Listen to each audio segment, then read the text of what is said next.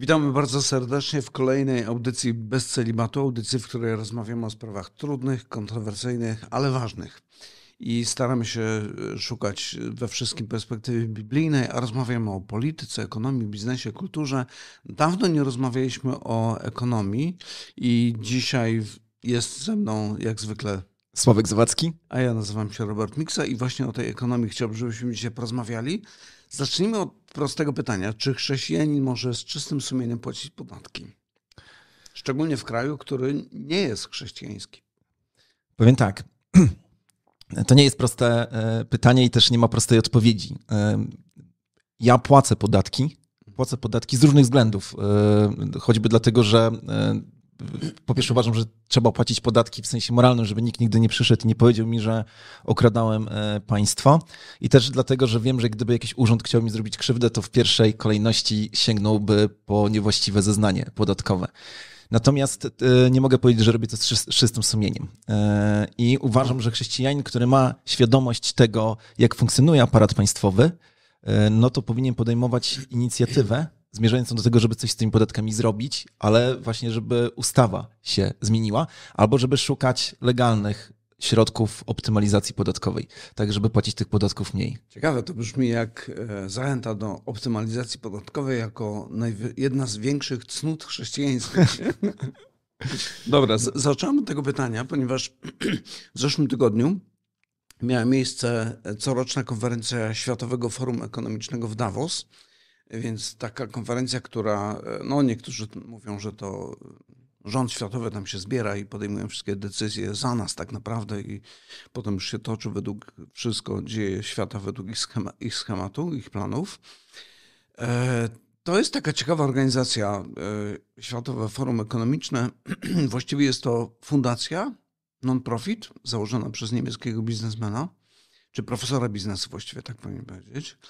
E, I to, jest, to są takie spotkania, gdzie odbywają się, gdzie spotykają się najbogatsi prezesi największych e, światowych korporacji, przywódcy polityczni, intelektualiści, no i oczywiście dziennikarze. I w tym roku e, taką nie gwiazdą. Wisienką, no tak, gwiazdą, może to będzie lepsze określenie, był prezydent Argentyny, tak. Javier Milei. E, Javier Milei jest prawicowym libertarianinem, e, określonym też jako anarchokapitalista. No i on miał swoje wystąpienie tam, wystąpienie, w którym ostrzega świat przed tym, że idzie w złym kierunku i bierze, e, analizując to, czy uzasadniając swoje twierdzenie, daje przykład Argentyny, która tak. w połowie lat XIX wieku, mhm. była gdzieś na szczycie właściwie gospodarczym. W tej chwili jest tylko gorzej i gorzej. W tej chwili inflacja w Argentynie jest na poziomie 200%. Dla tych, którzy nie pamiętają, to w Polsce mieliśmy taki okres, kiedy inflacja była rzędu 1000%. To były lata, albo rok 90 chyba to było mniej więcej. No, transformacja ustrojowa, tak. tak. Więc to była trudna sprawa. No ale Javier Milei, y, szczerze mówiąc, nie doczytałem jeszcze, jak on został odebrany, jak został, y, jakie echa wzbudziły, je, wzbudziły jego wystąpienie, ale myślę, że jest dość kontrowersyjny, ponieważ właśnie on mówi, że e, taka prawdziwa sprawiedliwość społeczna nie jest sprawiedliwa, ponieważ oparta jest na przemocy. Mhm. Na przemocy y, stosowanej przez państwo wobec swoich obywateli, która siłą zabiera od niego podatki. Więc to mamy taką sytuację, jak e, no, przychodzi do, powiedzmy, że prowadzisz sklep, przychodzi do ciebie przedstawiciel mafii i mówi, no albo cię zastrzelimy, albo wysadzimy w powietrze tak. twój sklep, albo płacisz. Nie? No i on mówi, tak nie powinno być. No więc co Jezus by powiedział w takiej sytuacji? Czy Jezus byłby kapitalistą, socjalistą, czy jeszcze kimś innym? Jesteś przedsiębiorcą, to powiedz, jak, jak ty to widzisz?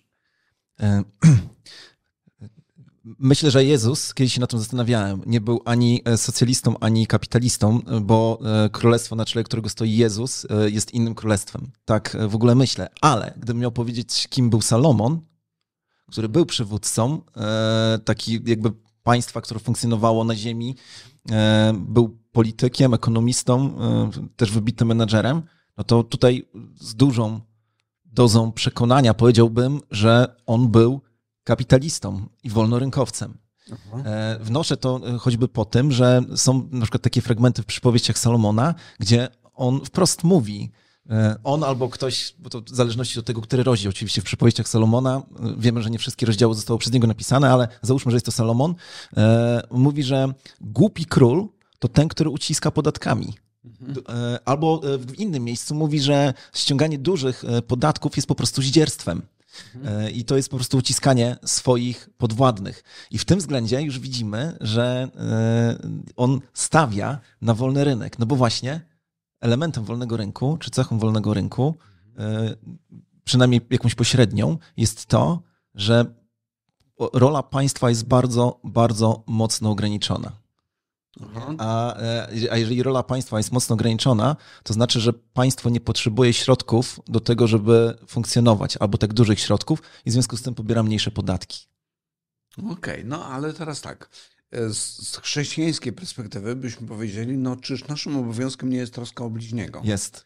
Więc e, no, państwo, żeby realizować ten, ten plan, musi mieć pieniądze, a żeby mieć pieniądze, musi nakładać podatki. Więc im większy ten zakres tej pomocy bliźniemu, no tym większe podatki powinny być. No, cały problem polega na tym, że e, państwo, żeby pomagać jednym bliźnim, musi krzywdzić drugich. E, to, to, jest, to jest to wyzwanie. E, to, co, do czego namawia nas Jezus właśnie, to namawia nas do tego, żebyśmy my pomagali z, z, dobrej woli, z własnej woli innym. Zresztą apostoł Paweł też mówi e, o mhm. tych sprawach. E, nigdzie w Nowym Testamencie, sprostuj mnie, jeżeli powiem teraz coś głupiego, ale nigdzie nie znajdujemy instrukcji do tego, jak powinien funkcjonować aparat państwowy, e, że powinien stosować mechanizmy redystrybucji, bo tak to się nazywa, tak, że państwo pobiera podatki, bo wie lepiej komu je zabrać i wie lepiej komu je dać. To, to nie działa. I e, to, co mówił Javier Milei i wielu innych libertariańskich ekonomistów czy teoretyków e, właśnie jakby tego nurtu, to to, że tam, gdzie dochodzi do redystrybucji, ostatecznie ludzie stają się coraz biedniejsi. Mhm. Ostatecznie. W ujęciu mikro oczywiście nie, bo nagle ktoś dostaje pieniądze, 500 plus, 800 plus, ale e, to sprawia, że ci, którym zabrano te pieniądze, tracą motywację do pracy, a ci, którzy je dostali, mówią, po co mamy pracować, skoro ktoś mi właśnie podarował pieniądze. I to jest pewna forma oproszczenia oczywiście, bo to tak, mhm. e, tak wprost to nie wygląda, ale jednak e, wygląda to bardzo podobnie. No tak, on w swoim expose nawet w ten sposób przedstawia swoje plany. Co ciekawe, on jakby zdobył sympatię i głosy ludzi, występując w pewnym momencie z piłą łańcuchową, tak. żeby pokazać, że e, w radykalny sposób zamierza ciąć podatki, e, ciąć pieniądze, które będzie zabierał innym. Warto się przyjrzeć jego tej karierze e, czy kampanii wyborczej, Aha. bo ona sama była głośna, no bo jakby nie patrzeć, on teraz użyje słowa, które trochę go opisuje, ale nie w całości. On jest trochę populistą. Mhm. On jest no trochę populistą, bo stosuje te metody do, e, do, do dotarcia do ludzi. Natomiast musimy pamiętać, że w Argentynie panowała taka doktryna społeczno-polityczna, którą nazywamy peronizmem. E, mhm. Od, e, no właśnie, powiedz coś więcej. No, był prezydent, taki prezydent Argentyny, mhm. nazywał się chyba Peron, albo jakoś, tak. jakoś tak. On był przez trzy kadencje i to był największy z możliwych populistów na świecie, bo on doszedł do władzy, ponieważ przemawiał do największej grupy obywateli Argentyny, która była w tamtym czasie biedna, czyli do prostych robotników. I czym e, zyskał popularność? No, tym, że mówię, że to oni są najważniejsi, e, że trzeba im pomagać, że rolą państwa jest to, żeby zabierać bogatym, a dawać ubogim. To tak, On, Robin Hood, e, no, Pan Jezus. jak Robin Hood i jak ten, e, jak Marx, no nie? I, I wielu innych jemu podobnych. No, on, on doprowadził właśnie do takiego myślenia, że, że jeżeli ktoś jest biedny, to biedny jest nie dlatego, że jakby nie podjął pracy e, i tak dalej, tylko biedny jest dlatego, że, że państwo go skrzywdziło i ludzie, którzy dorobili się, dorobili się jego kosztem. E, I teraz trzeba jasno powiedzieć, że kapitalizm wtedy, kiedy zaczął działać w Europie czy w Stanach Zjednoczonych, on faktycznie w tym momencie przejściowym, czy w okresie przejściowym doprowadził do tego, że ludzie biedni, ci, którzy nie mieli dostępu do wiedzy i kapitału, byli wyzyskiwani. Trzeba to jasno powiedzieć. No Ale właśnie, to. Pomyślę no... o latach 20., 30., e, kryzysie wielkim ekonomicznym w Stanach szczególnie. E, Czy to nie pokazuje, że kapitalizm jest krwiożerczy, niszczy ludzi, wykorzystuje, no, e, jest zły? Na to trzeba odpowiedzieć z trzech perspektyw. Jedną perspektywę bardzo fajnie pokazał Javier Milei podczas tego e, wystąpienia. On opowiadał o wykresie, nie pokazał go, ale powiedział, że mhm. jest wykres, który przypomina kształtem e, kij do hokeja, czyli tak cały czas płasko, płasko trochę do góry i nagle idzie do góry. E, ten, I ten wykres pokazuje PKB per capita, czyli bogactwo w podziale, w podziale na jednego obywatela. I Javier Milei mówi tak, do momentu, kiedy pojawił się kapitalizm, PKB per capita rosło, prawie w ogóle nie rosło. 0,2% na rok. To, to prawie nic. W momencie, kiedy pojawia się kapitalizm, odbija bardzo mocno w górę. Był jeden moment jeszcze przed e, pojawieniem się kapitalizmu, e, to jest odkrycie Ameryki. Tam wtedy też widać, że PKB per capita urosło, ale to wynika e, nie z tego, że nagle ludzie zaczęli więcej pracować, tylko odnaleźliśmy nową ziemię i nowe złoża. Natomiast jeżeli odetniemy tą anomalię, no to widzimy, że wtedy, kiedy wchodzą założenia Adama Smitha, czy innych właśnie wczesnych ekonomistów wolnorynkowych, ludzie się bogacą. I oczywiście e, e, trzeba zapłacić cenę. To tak jak w Chinach e, swego czasu, wtedy, kiedy otwierały się, no już w tym milenium, fabryki. Na przykład Apple otwierał swoje fabryki w mhm. sposób pośredni, tak? Nie bezpośrednio, ale pośredni, było wiadomo, że on tam otwiera. Efekt tego był taki, że ci ludzie, którzy pracowali w tych fabrykach, pracowali naprawdę za przysłowiową miskę ryżu. Tak mhm. było i to był wielki skandal w Stanach Zjednoczonych. No Jak można to zrobić? Mhm. Tylko problem polega na tym, że gdy tych fabryk nie było, to nie mieli co jeść. Mhm. I to, to nagle sprawia, że ktoś zaczyna pracować, zaczyna gromadzić minimalny majątek, e, ale co się dzieje jeszcze w głowach innych przedsiębiorców? Kiedy Apple otwierał tam fabryki, inni przedsiębiorcy pomyśleli, my też możemy wykorzystać tanią siłę roboczą, więc otwierają obok mhm. drugą fabrykę. I co się dzieje? Dochodzi do konkurencji o pracownika. Mhm. I, i, I, tylko na te efekty trzeba poczekać. Był taki e, też e, teoretyk libertarianizmu, który pisał e, dużo takich krótkich tekstów, nazywał się Bastard i on e, opisywał właśnie to, że mm, najgorszą rzeczą jest to, kiedy dzieje się lokalnie coś złego. Widzimy wyzysk ludzi. I wtedy przychodzi państwo na białym koniu i mówi, to my teraz prowadzimy przepisy, które będą ich broniły. I one faktycznie lokalnie rozwiązują ten problem, ale w drugiej perspektywie są nowotworem, który niszczy gospodarkę. Zresztą hmm. prawo pracy prawo pracy, które w większości gospodarek europejskich chroni za wszelką cenę pracownika. No to, a przecież pracownik i pracodawca są równi, zwłaszcza dzisiaj. Są równi, a jednak pracownik może przyjść, podpisać umowę e, i ma większe prawa może nagle zachorować i, e, i jakby system ubezpieczeń społecznych w pierwszej kolejności mówi, ty drogi pracodawco, zanim zaczniemy w ogóle wypłacać środki na utrzymanie tego pracownika, twoim obowiązkiem jest to, żebyś teraz mu płacił przez miesiąc albo przez dwa. E, I, no, i gdzie tutaj jest równość? Gdzie tutaj jest sprawiedliwość społeczna? Jakby no dobra, ale, ale zobacz, e, jak patrzę z perspektywy biblijnej na to, co mówisz, bo to, co mówisz na razie, to brzmi jak taka apoteoza kapitalizmu. Kapitalizm tak. sam się wyreguluje i wszystkim będzie dobrze i będzie niebo, pokój, bezpieczeństwo i w ogóle Nie, to właśnie tego nie mówię. Mówię tylko, że e, to już było, jest to powiedziane. Ja że, trochę ironizuję. Okay. Że tam, gdzie nie ma kapitalizmu i wchodzi interwencjonalizm, czyli interwencja państwa, interwencjonizm, mhm. dziękuję, e, tam jest gorzej. Ostatecznie jest gorzej niż jakiś kapitalizm. Okej, okay, ale przypom przypomina mi się um, te regulacje, które pojawiają się w Starym Testamencie, gdzie jest powiedziane, i to jakby wydaje się, że jest no może nie tyle interwencja państwa, co interwencja Pana Boga, który mówi, jeżeli będziesz zbierał e, zboże ze swojego pola, to nie zbieraj do końca.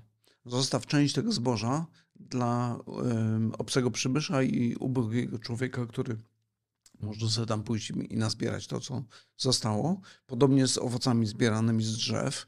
Więc jakby jest ten element, no oprócz tego jeszcze mamy przecież w Izraelu w tym okresie no, przymierza, Starego Przymierza, była ta zasada dziesięciny, która była raz na trzy lata zbierana i przekazywana ubogim.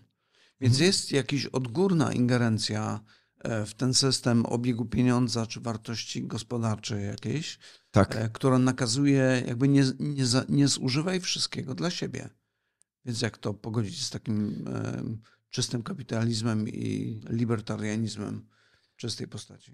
No, e, kiedy rozmawiamy o przepisach starotestamentowych, to e, mówimy, że te przepisy miały zastosowanie przede wszystkim do narodu izraelskiego e, i Bóg faktycznie chciał tam zawrzeć porządek. Gdyby wtedy były wprowadzone przepisy e, takie w 100% wolnorynkowe, no to cały Izrael by przez pustynię nie przeszedł i pewnie później jak już osiadł na ziemi, to może by tego nie przetrwał. Dzisiaj możemy stosować te mechanizmy wolnorynkowe. Natomiast zgadzam się, Robert, z tobą, bo też chciałem jedną rzecz powiedzieć, że ja, który postrzegam siebie jako libertarianin, to jednak nie skrajny.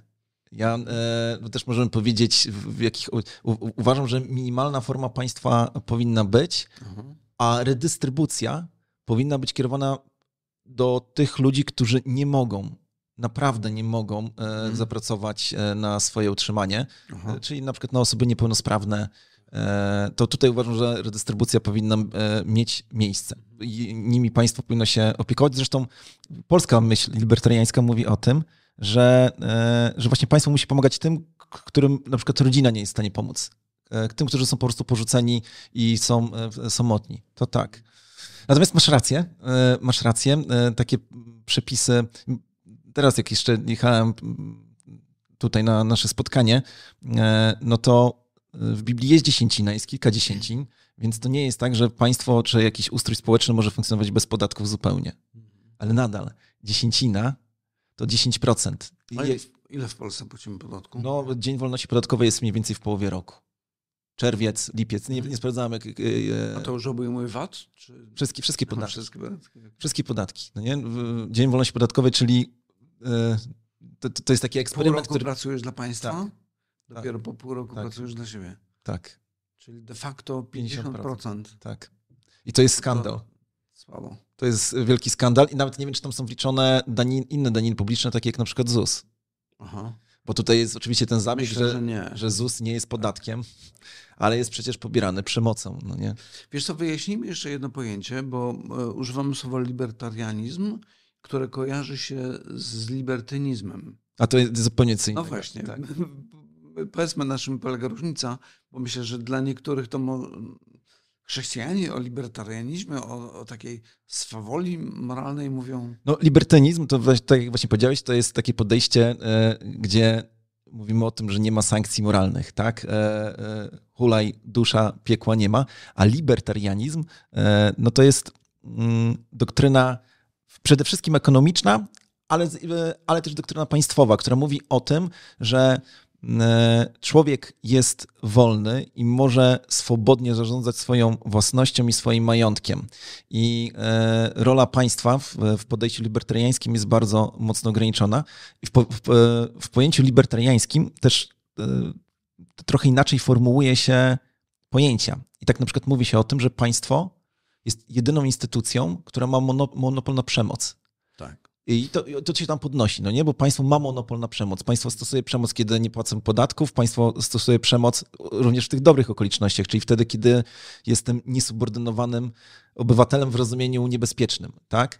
E, ale e, to właśnie libertarianie też mówią o tym, że doszło gdzieś do pomieszania pojęć. To znaczy, tam, gdzie mówimy o tym, że ktoś kradnie, e, właśnie stosuje przemoc, wyzyskuje i tak dalej, to dokładnie te same instytucje i te same zabiegi, e, kiedy są stosowane przez państwo, nazywają się inaczej.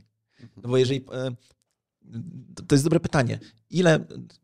Wszyscy mamy zgodność, wszyscy jak my tutaj siedzimy przy tym stole, że jakieś podatki powinny być płacone. No nie? Mhm. Pytanie jest oczywiście takie, gdzie jest ta granica tak. E, i w jaki sposób te podatki powinny być pobierane. I libertarianin powie, jak ta granica, której teraz nie ustalimy, zostanie przekroczona, to państwo już nie pobiera podatków, państwo kradnie. To, to e, o, o, to chodzi. No, nie? no i też warto powiedzieć, że e, jeżeli mówimy o libertarianizmie, to są e, różne postacie. Jest taki, był taki człowiek Milton Friedman, też libertarianin i jego syn, chyba David Friedman, jeżeli dobrze pamiętam, anarchokapitalista, powiedział takie coś, że nie spotkało się jeszcze dwóch libert, libertarian na ziemi, którzy mieliby te same poglądy. O, no bo jedni libertarianie są tacy libertarianie, którzy na przykład mówią, że sądy powinny być prywatne. Sąd, Sądy tak, prywatne. Tak, e, ale, uwaga, ale... Nie... Zagrożenie korupcji chyba. Dlaczego zagrożenie korupcją? E, można uznać, że Sąd Najwyższy albo Sąd, powiedzmy, okręgowy to już też sąd państwowy, który e, robi rewizję e, sądów rejonowych. A, Zobacz, jak jednak... to szybko działało. Mhm. Że jest tam oczywiście gdzieś ten odniesienie, no ale przecież zakładamy, że każdy sędzia nawet w tej naszej doktrynie sądowniczej zakładamy, że sędziowie są niezawiśli, że samodzielnie podejmują decyzje. No, tak. no więc nie ma znaczenia, czy akurat płatnikiem jest tutaj skarb państwa, czy po prostu prywatna korporacja, która na przykład zadba o to, żeby sprawy sądowe nie trwały 25 e, lat, tylko żeby trwały 3 miesiące. Ale to nie jest tak, że jak jest prywatna instytucja, no to jej celem będzie zawsze wypracowanie zysku. Więc. E, no jasne, ale. W momencie, kiedy prywatyzujemy sądownictwo, czy ten zysk nie będzie wypracowywany w sposób mm. niesprawiedliwy? To jest, znaczy, Uważam, że to założenie jest błędne. Właśnie po to mamy instytucje nadrzędne, czyli sąd okręgowy albo sąd najwyższy, żeby, e, żeby on dokonywał rewizji wtedy, kiedy mhm. strona się nie zgadza i apeluje. I jeżeli by się okazywało, że e, dochodziło do wydawania wyroków, które są niezgodne z prawem, no to taki sąd by tracił licencję czy coś, coś takiego. Natomiast ja bym powiedział, e, że dzisiaj, gdy sędziowie wszyscy zarabiają stałe stawki, no bo przecież są finansowani ze skarbu państwa. Nie może być tak, że e, ten, e, no to, e, no to tutaj jest zagrożenie korupcyjne. To jest zagrożenie korupcyjne i to bardzo realne. Że, w sensie, że chcieliby zarabiać więcej. No, że jeżeli ja, dajmy na to, jestem pod sądem i dysponuję kapitałem i wiem, że sąd, wiem ile zarabia sędzia, to mogę mieć chęć do tego, żeby go skorumpować. Chodzi mi o to, że kiedy... dostrzeg... Jeżeli byłaby to prywatna instytucja, to nie, nie, ja tylko chcę powiedzieć o jednej rzeczy, że mówienie o tym, że jest większe zagrożenie korupcją w prywatnej instytucji, a nie w państwowej, mhm. to nie jest argument, bo tu i tu jest zagrożenie korupcyjne.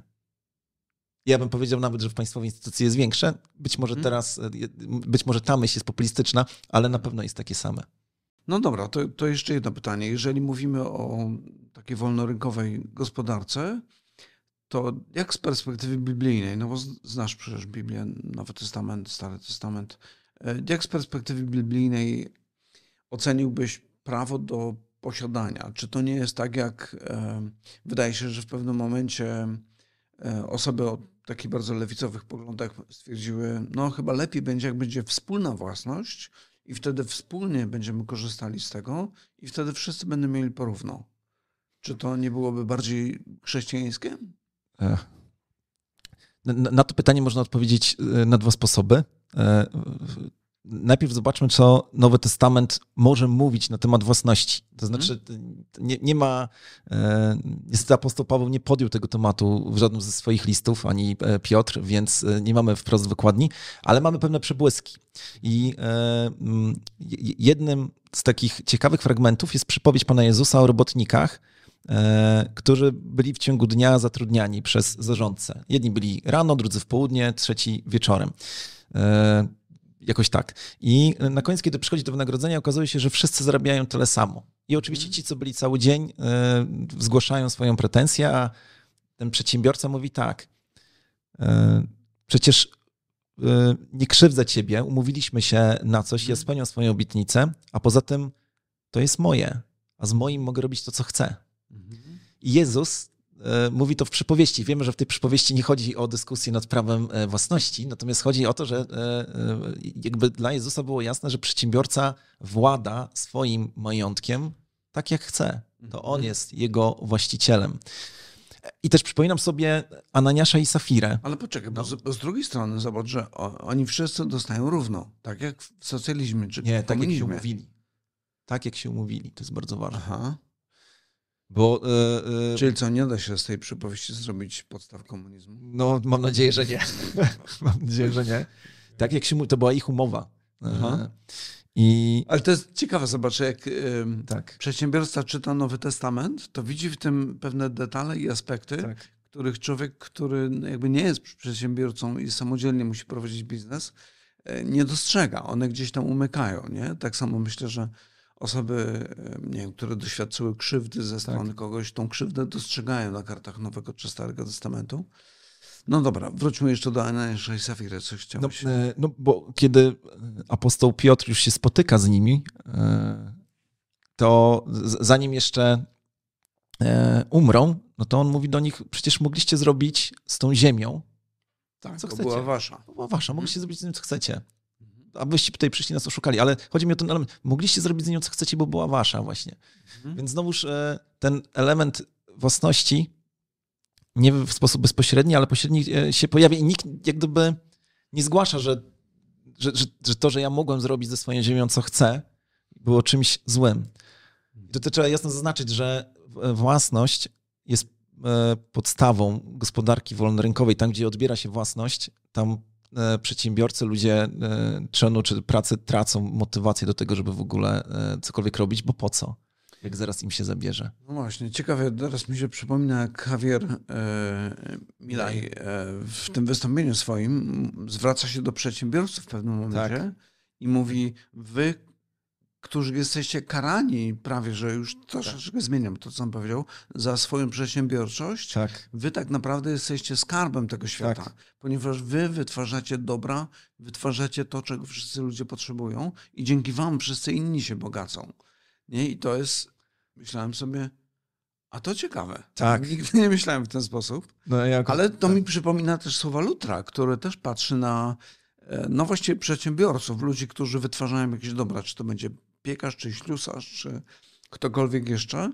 I on mówi, on używa takiego, takiego porównania, mówi to wtedy, kiedy wy pracujecie, kiedy wypracowujecie jakieś dobra, z którymi potem dzielicie się albo inni jeszcze korzystają, to jak stajecie się jakimś w rodzaju jakby palcy Pana Boga, mhm. który w, za waszym pośrednictwem błogosławi ludziom e, w ten sposób, że oni mają co jeść, tak. mają pokój i bezpieczeństwo, mogą pracować, mogą troszczyć się o rodzinę i tak dalej, i tak dalej.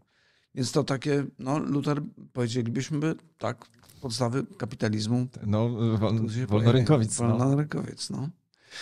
No dobra, to jeszcze jedno pytanie. Jak patrzę sobie na kapitalistów, którzy jeżdżą luksusowymi samochodami, nocują w przepięknych hotelach, bardzo drogich, to myślę sobie, czy to jest w porządku, że ci ludzie no, mają mnóstwo pieniędzy, a są inne osoby, które tych pieniędzy nie mają, albo mają ich dużo, dużo mniej. Czy nie powinno jednak być tak, że ta redystrybucja tego dobra jest taka, że wszyscy mają porówno? No, to jest właśnie to pojęcie, o którym Javier Milei i w ogóle e, wszyscy ci, którzy interesują się ekonomią, nazywamy, nazywają sprawiedliwością społeczną. Zresztą słowo sprawiedliwość społeczna, bardzo go nie lubię, czy ten, ten zwrot, bo on jest przebiegły. Mhm. Używa dwa pozytywne, pozytywne słowa w jednym jakby stwierdzeniu i, e, i trochę nas oszukuje. No bo sprawiedliwość to jest coś dobrego, mhm. no i społeczne, społeczeństwo to też, też jest coś dobrego.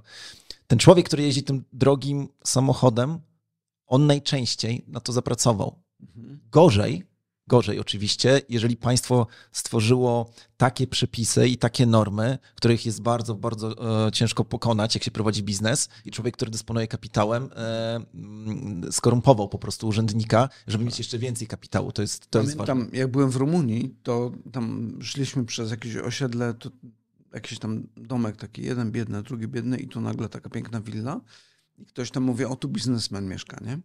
I ja mówię, ale czemu tak mówisz? No bo u nas słowo biznesmen znaczy oszust. Nie? No, e, to, to, to, jest, to jest owoc bycia e, częścią byłego Związku Radzieckiego albo demoludem, czyli państwo, które Związkiem Radzieckim było satelitą Związku Radzieckiego, bo tam się mówiło, że ten, który ma kapitał, to jest hmm. oszust. No przecież to jest doktryna Marksa, e, chociaż sam Marks pewnie by tak nie powiedział. Natomiast ja bo ci, którzy mówią o sprawiedliwości społecznej, czyli o, o równości w znaczeniu e, takim, że wszyscy mają zgodnie ze swoimi potrzebami, zapominają, zapominają mówić o tym, że nie ma wtedy równości polegającej na tym, że każdy dostaje według swojej pracy i swojego zaangażowania. Tutaj ta równość, ta sprawiedliwość jest załamana i to jest bardzo ważne. I e, oczywiście to nie jest tak, że każdy ciężko pracujący człowiek zarabia tyle, e, ile włożył w to serca. Tutaj jest mhm. e, e, jakaś brak jakiejś symetrii, ale generalnie rzecz biorąc, możemy powiedzieć, że tendencja jest taka, że ludzie, którzy pracują, ryzykują, mhm. zarabiają więcej, a ludzie, którzy nie podejmują tych inicjatyw, zarabiają mniej. I niektórzy wybierają taki styl życia i to jest zupełnie okej. Okay. I też wypisałem sobie e, fragmenty z przypowieści Salomona, e, kilka. Ręka leniwa sprowadza ubóstwo, ręka zaś pilnych wzbogaca. No nie? Salomon mówi. Jesteś leniwy, będziesz ubogi. Czy to oznacza, że każdy e, ubogi był leniwy? Nie. Nie, oczywiście nie wyciągamy z tego takiej e, e, reguły, ale mówimy o tendencji. Każdy trud przynosi zyski. Te, to też są słowa z przypowieści Salomona tak? Mhm. E, no więc to jakby to, to, to, wskazuje na to, że tam, gdzie mówimy o sprawiedliwości społecznej, to po pierwsze mówimy w rozumieniu tym socjalistycznym, to po pierwsze mówimy o tym, że musi być interwencja państwa. To znaczy interwencja polegająca na tym, że ukaramy tych, którzy jednak się trudzili, mieli zyski. Zabierzemy. Tak, zabierzemy i oczywiście wzbogacimy tych, którzy tutaj tej inicjatywy nie, nie podjęli. Hmm, ja, tak. Przypomniałem się, sorry, znowu, znowu, ten Javier, no ale to tak. właśnie wydarzenie ostatniego tak. tygodnia. To on mówi o, o, tym, że w pewnym momencie dochodzi w państwie do takiej sytuacji, kiedy najbogatsi to są urzędnicy, tak. którzy nie wytwarzają żadnego dobra jako takiego, ale y, wydają decyzje z pięknych, luksusowych swoich biur, na które nie zapracowali, ponieważ zabrali pieniądze tym, którzy pracują. No, e, zgadza się. Zgadza się. Ja e, e, przeprowadzam taki eksperyment mentalny, kiedy rozmawiam właśnie o, o relacji pomiędzy urzędnikiem a przedsiębiorcą. Przy czym nie chcę nic złego powiedzieć o urzędnikach teraz, bo wielu urzędników jest bardzo, bardzo potrzebnych, mhm. ale też uważam, że wielu nie. I problem polega na tym, że kiedy urzędnik przychodzi i kara przedsiębiorcę, albo, albo mówi mu, jak ten przedsiębiorca ma generować zysk, jakich norm się trzymać i tak dalej, to jeżeli ten e, urzędnik, znaczy urzędnik musi zdawać sobie z tego sprawę, że funkcjonuje tylko dlatego, że jestem przedsiębiorca. Gdyby jego nie było, to by nie było urzędnika. Tak. No i e, mam taką historię, że wyobrażam sobie, że ja i ktoś jeszcze trafia na bezludną wyspę, jesteśmy w dwójkę. Ja jestem przedsiębiorcą, on jest urzędnikiem. Chodzi o to, że jeżeli nie zaczniemy, e, nie wiem, coś robić, żeby zjeść, e, nie podejmiemy jakiejś inicjatywy, to nawet jak on mi na samym początku nałoży jakieś normy i tak dalej, po prostu umrzemy z głodu. Najpierw biznes musi się rozwijać, dopiero później przychodzą jakieś e, normy. Nie chcę przez to powiedzieć, że jestem za tym, żeby nie było żadnych norm, ale dostrzegam jednak to, że w tej chwili mamy do czynienia, właśnie zwłaszcza w Europie, zwłaszcza w Europie, z przerostem masy urzędniczej. Tak, no i to, to jest chyba to, przed czym Javier Milei przestrzegał. Natomiast ja bym wrócił jeszcze do kwestii nowotestamentowej, tak. takiej perspektywy, bo chodzi mi o tą ideę sprawiedliwości społecznej. Bo tak powiedziałeś, to są jakby pozytywne słowa, które zostały wyrwane ze swojego tak. kontekstu i no, nadany został ten polityczny kontekst, który prowadzi de facto do ubożenia społeczeństwa, tak. przynajmniej tak widzimy to w, w, historii świata, tam gdzie pojawia się socjalizm czy komunizm, tam jest tylko gorzej. Natomiast z tej biblijnej perspektywy, kiedy mówimy o tej sprawiedliwości społecznej i trosce o bliźniego, no to właśnie jak to pogodzić z tym, że jestem kapitalistą i jednocześnie Jeżeli jestem socjalistą? E, tam, gdzie kapitalista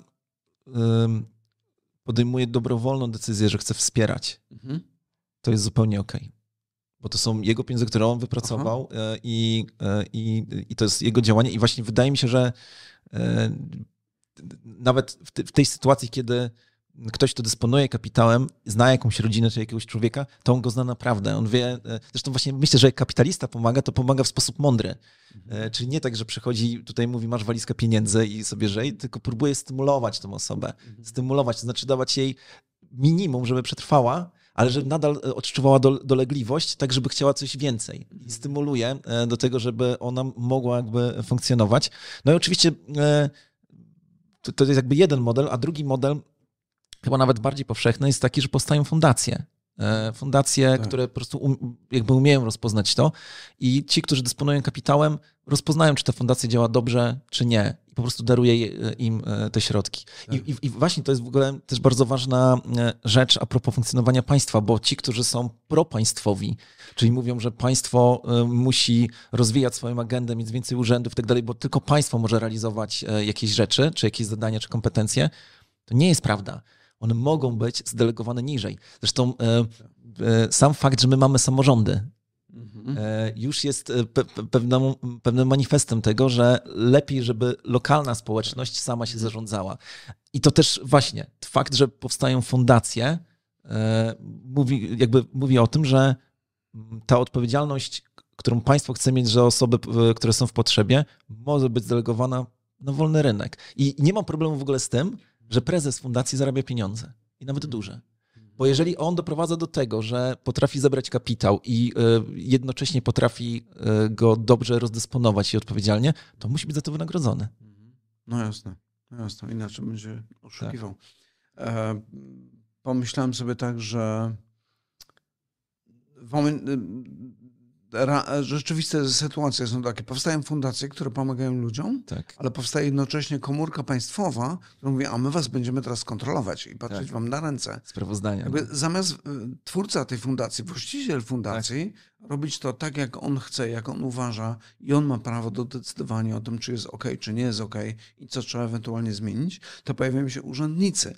I widziałem takie e, przesłuchania w Senacie e, Stanów Zjednoczonych, kiedy e, pewni urzędnicy doprowadzają do tego, że fundacje, które troszczą się na przykład o matki, które e, zdecydowały się nie iść drogą aborcji, tylko urodzić to dziecko, ale potrzebowały pomocy, ponieważ były z biednych rodzin, były zabijane przez tych urzędników, ponieważ to, co robili, było niezgodne z ich polityką taką pseudo, tak. pseudomoralną, nie wiem nawet tak. jak to nazwać. Nie? Więc ta odgórna ingerencja, ona zawsze się pojawia, nawet wtedy, kiedy właśnie idziemy tym torem, tak jak ty mówisz, jest wolność, mamy dużo pieniędzy, zakładamy fundację po to, żeby od dołu gdzieś tam docierać tych, do tych biednych ludzi.